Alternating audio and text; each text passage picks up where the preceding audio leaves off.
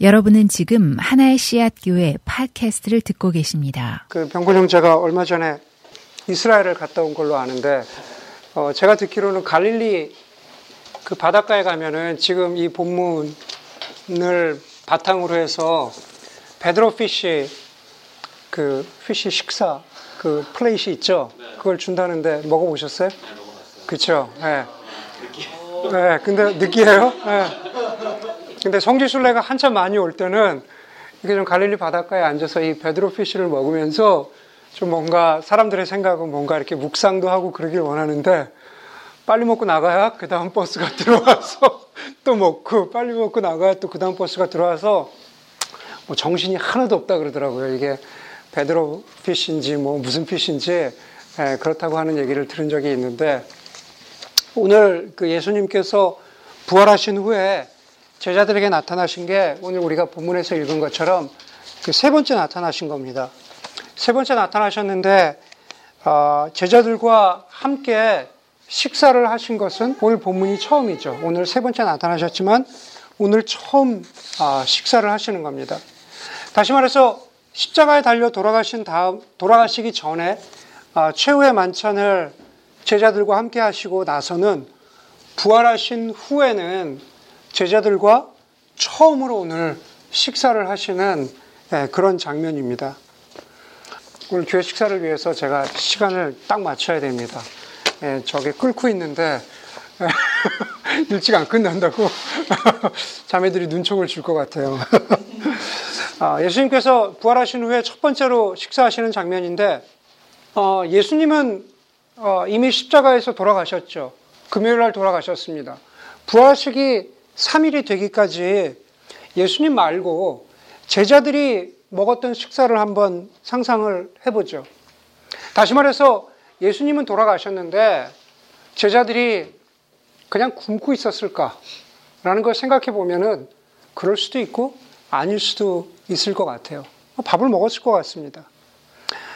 아, 우리의 상상은 그 3일 동안에, 그 어둠의 3일 동안에 제자들이 뭘 먹었을까 라는 것보다는 과연 제자들이 식사를 했다면은 어떤 마음으로 먹었을까라는 것을 한번 상상해 보면은 그 대답은 그리 어렵지 않을 것 같, 어렵지 않을 것 같습니다. 그냥 죽지 못해서 먹는 것, 그냥 살려고 먹는 것, 무거운 마음으로 먹는 것, 쓰라린 마음으로 먹는 것, 죄송한 마음으로 먹는 것이 아니었을까라는 그런 상상을 해보게 되는 거죠. 여러분, 제자들뿐만 아니라 우리는 어떻습니까? 우리 교육 가운데 지난 금요일이 어, 생일인 사람도 있었습니다. 네, 생일인 사람도 있었는데 생일 밥상을 먹으면서 남편이 차려준 생일 밥상을 먹으면서 오늘 성 금요일인데 하는 부담이 좀 있지 않았을까라는 생각을 하는데 네, 괜찮습니다. 성경 말씀에 보면 뭐 그런 실제로 그런 질문들이 있죠. 성 금요일에 우리가 그렇게 축하해야 될 자리가 있으면 어떻게 해야 되나 그런 질문도 제가 보았습니다. 근데 로마서 말씀처럼 우리가 그렇게 생각하면 될 것 같아요. 그냥 기뻐하는 이와 함께 기뻐하고 슬퍼하는 이와 함께 슬퍼할 수 있으면 굳이 성금요일이라고 해서 우리가 너무 무거운 마음으로 어, 생일 밥상을 먹지 않아도 네, 괜찮을 것 같다라는 겁니다. 그런데 정말로 그 정말로 성금요일이기 때문에 혹은 정말로 아, 우리의 일상의 삶 가운데에서 마음 아픈 식탁이나 마음 아픈 밥상들이 있죠. 여러분, 4월이 되면은 다시 아직도 현재 진행형인 그 세월호의 사건 때문에 마음 아픈 부모들이 있는데 굳이 세월호뿐만 아니라 자식이나 가까운 가족을 불의의 사고로 먼저 보낸 그리고 나서 남아있는 가족들이 가장 힘든 감정 중에 하나가 가족을, 자식을 먼저 보내고 남아있는 가족들이 가장 힘든 감정, 감정 중에 하나가 이런 거라 그럽니다. 내가 편안히 밥 먹고 내가 등 따숩게 잠자고 있는 그 순간에 내 자식은, 내 남편은, 내 아내는 고통당하고 죽어가고 있었구나. 라는 그 감정을 살아있는 가족들은 오랫동안 잊지 못하고 그것이 아픔이 된다라고 하는 어, 정신의학자의 글을 읽은 적이 있습니다.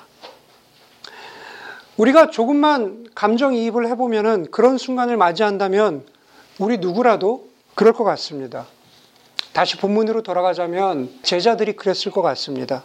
가족과도 같은 예수님께서 십자가에 달려서 죽으셨는데 바로 그 3일 동안에 나는 지금 이렇게 살기 위해서 내 입에다가 밥을 꾸역꾸역 엮고 있구나 라는 그런 죄송하고 안타깝고 또 어쩔 어쩌지 못하는 그러한 마음이 바로 제자들에게 있지 않았을까라는 상상을 해보게 됩니다. 그런데 오늘 본문에서 그런 제자들에게 예수님께서 찾아오십니다. 찾아오셔서 함께 어, 식사하시는 그런 장면입니다. 그런데 우리가 본문에서 읽는 것은 예수님께서 부활하셔서 찾아오셨는데도 불구하고 제자들은 계속 불편하죠.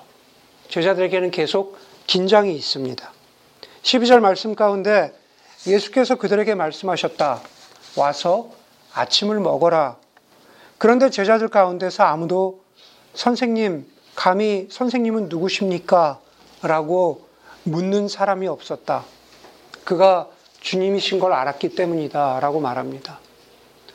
바로 제자들에게는 바로 그렇게 예수님을 떠나서 예수님을 배신하고 다시 디베라, 디베라 바닷가로 와서 살기 위해서 고기를 잡고 살기 위해서 먹고 있었던 자신들의 모습이 너무나 죄송스럽고 또 한탄스러웠기 때문에 그렇습니다.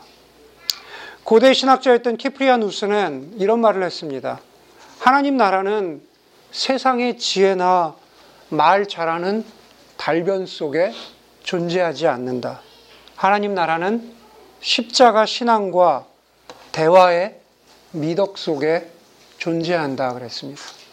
하나님 나라는 십자가 신앙과 대화의 미덕 속에 존재한다 그랬습니다.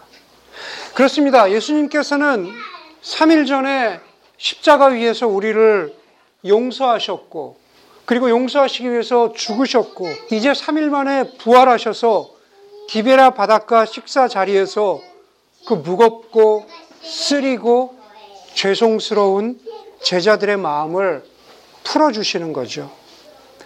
오늘 식탁은 바로 제자들이 가지고 있었던 그 긴장이 해제되는 것이고, 그리고 웃음과 기쁨과 축하와 소망이 넘치는 자리입니다.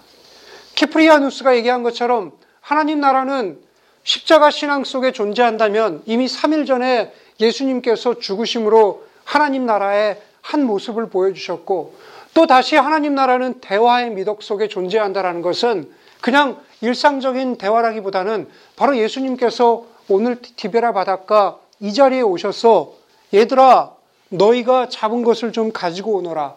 그렇게 말씀하시면서 13절에 제자들에게 가까이 오셔서 빵을 집어서 그들에게 주시고 이와 같이 생선도 주시면서 그들이 가지고 있었던 긴장, 그들이 가지고 있었던 죄송하고 부끄러운 마음을 풀어주시고자 하는 바로 그 예수님의 손길 앞에, 예수님의 눈길 앞에, 예수님의 바로 그, 그 모든 몸짓 앞에 바로 그곳에 하나님 나라가 있다라고 하는 겁니다. 그런 의미에서 하나님 나라는 대화의 미덕 속에 있다라고 하는 겁니다.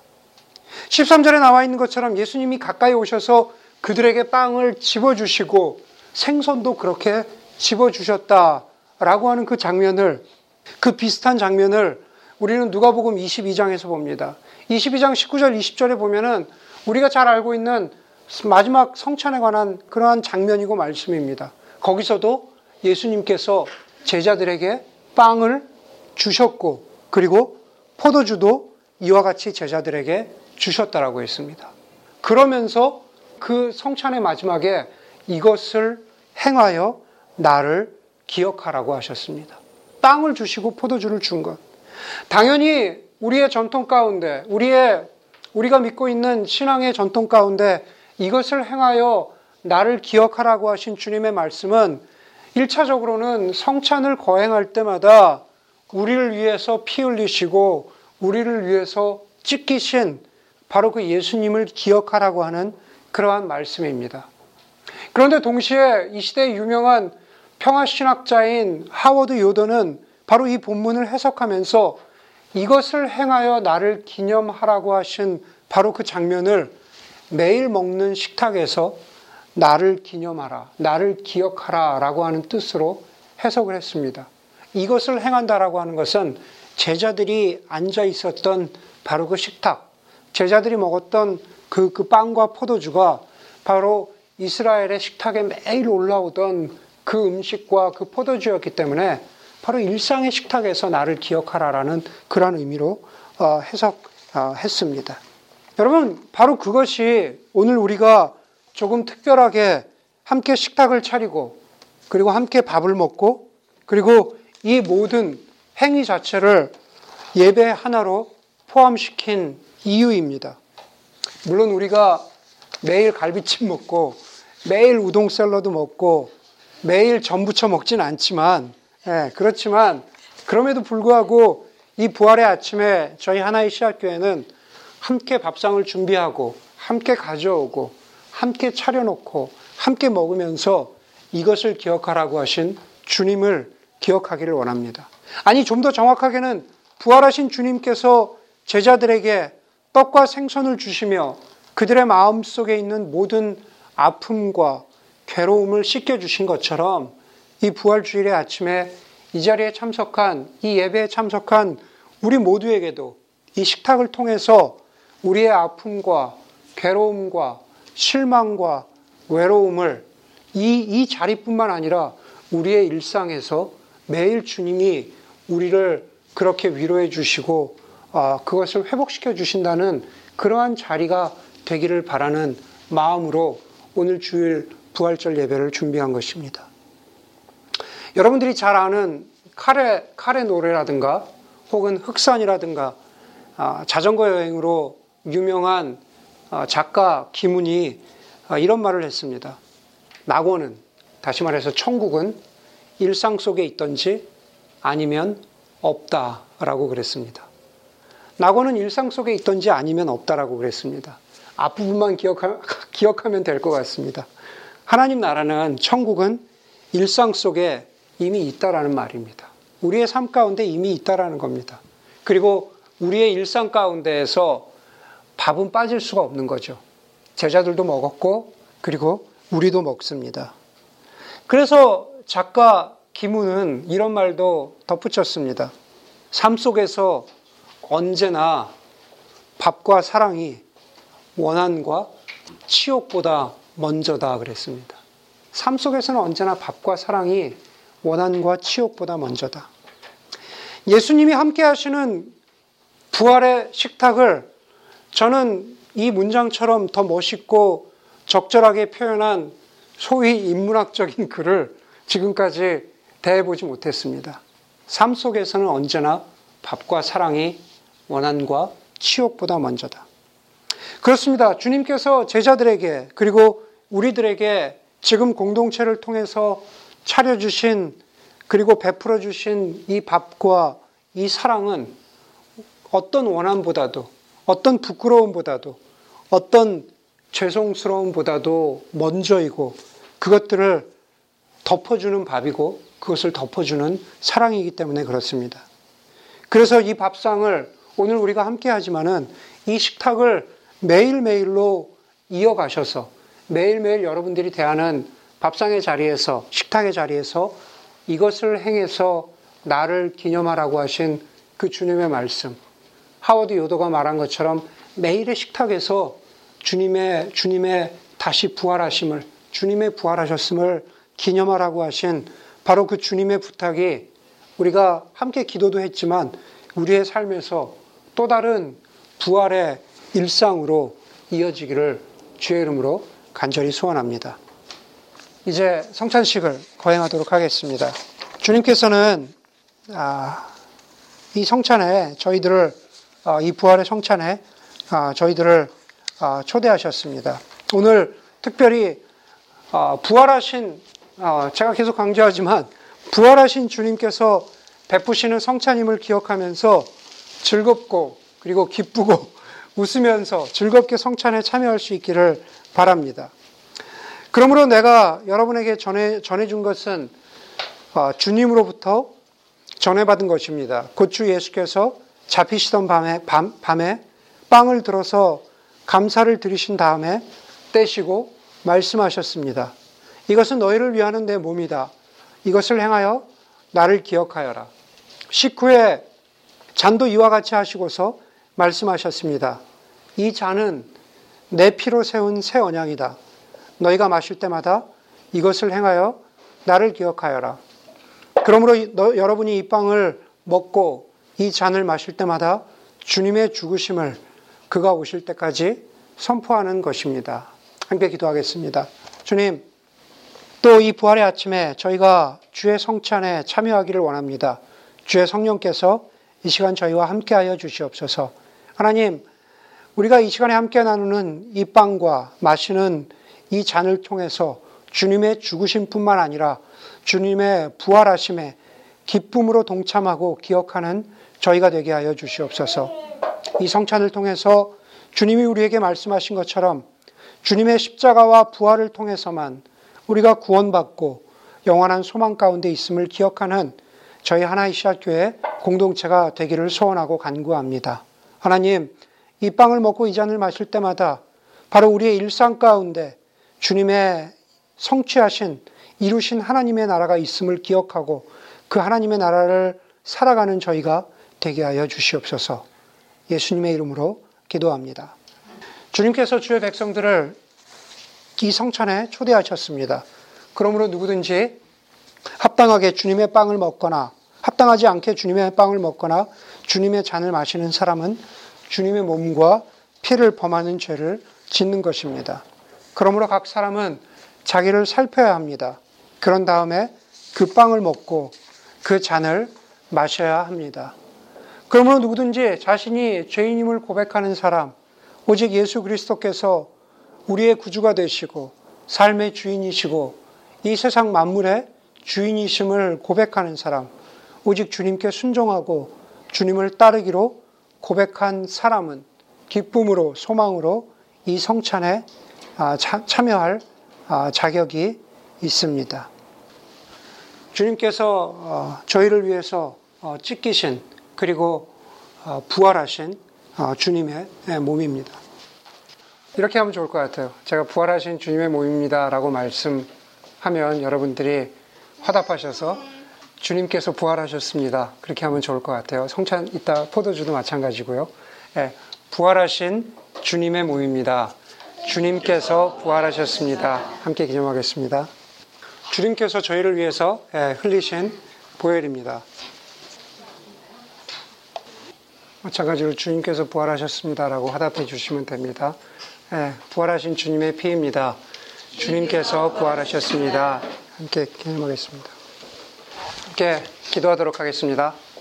하나님, 은혜를 감사합니다. 주님, 아, 주님께서 머리가 되시고, 주님께서 찢기시고, 흘리신 그 보혈의 공로로 세워진 어, 주의 교회 공동체의 어, 교우들이 이렇게 함께 모여서 주님의 부활을 기념하고 감사할 수 있는 그러한 이 시간 되게 하여 주시니 감사합니다. 하나님 특별히 이 부활절 아침에 사랑하는 주의 교우들이 함께 모여서 주님의 부활을 기념하였습니다. 하나님 그 부활이 우리의 삶 가운데 살아있는 소망이 되, 살아있는 소망이 되고 기쁨이 되기를 소원하고 간구합니다. 하나님 제자들에게 나타나셔서 그들에게 기쁨과 웃음과 소망을 그리고 사명을 허락하여 주신 것처럼 하나님 이 아침에 우리 가운데에도 하나님의 부활의 소망이 다시 역사해야 될 그러한 처지와 여건 가운데 있는 사람들이 있다면 주의 성령께서 찾아가 주셔서 마음을 위로하여 주시고 소망 가운데 거하게 하시고 아버지 그 입술에 웃음을 더하여 주시고 하나님의 영원한 생명 가운데로 인도함을 받는 그러한 저희가 되게 하여 주시기를 소원하고 간구합니다. 하나님 매년 드리는 부활절 예배 주님 또 내년에도 돌아오고, 돌아오고 또 계속해서 돌아오겠지만 하나님 우리가 오늘 드리는 이 예배를 통해서 하나님 우리 모두에게 우리의 소망의 근원이 되시고 구원의 근거가 되시는 그 예수님을 찬양하는 그 감사하는 마음이 저의 심령 가운데 넘쳐나기를 소원하고 간구합니다. 그렇게 부활의 식탁으로 또 우리의 일상 가운데서 기쁨으로 살아가는 이 자리에 참석한 모든 예배자들이 되게 하여 주시기를 간절히 소원하고 간구합니다. 하나님 또한 기도하기는 또 이 부활의 아침에도 이 세상의 고통과 아픔의 현장들이 있습니다. 하나님 그것을 어떻게 주님께서 신원하여 주시고 풀어 주실지 모르지만 하나님 주님 우리 가운데 부활하신 주님께서 이 세상의 아픔의 현장에도 주님 함께 하시고 또 그들에게도 위로하여 주시고 또 주님께서 화익해 하시는 그 화목자로 임하여 주시기를 소원하고 간구합니다. 하나님이 예배 후에 우리가 나누는 모든 식탁에 그러한 교제 가운데 함께하여 주시고 또 오늘 이 예배를 위해서 식탁을 위해서 준비한 손길들 주님께서 복내려 주시옵소서. 이제는 우리 주 예수 그리스도의 은혜와 하나님 아버지의 크신 사랑과 성령의 도우심이 그 부활의 일상을 또 우리의 삶 가운데 살아가기를 소원하는 우리 사랑하는 모든 교우들 머리머리 위에 이제로부터 영원토록 함께하기를 간절히 축원하옵나이다. 아멘. 함께 앉아서 즐겁게 식사하도록 하겠습니다.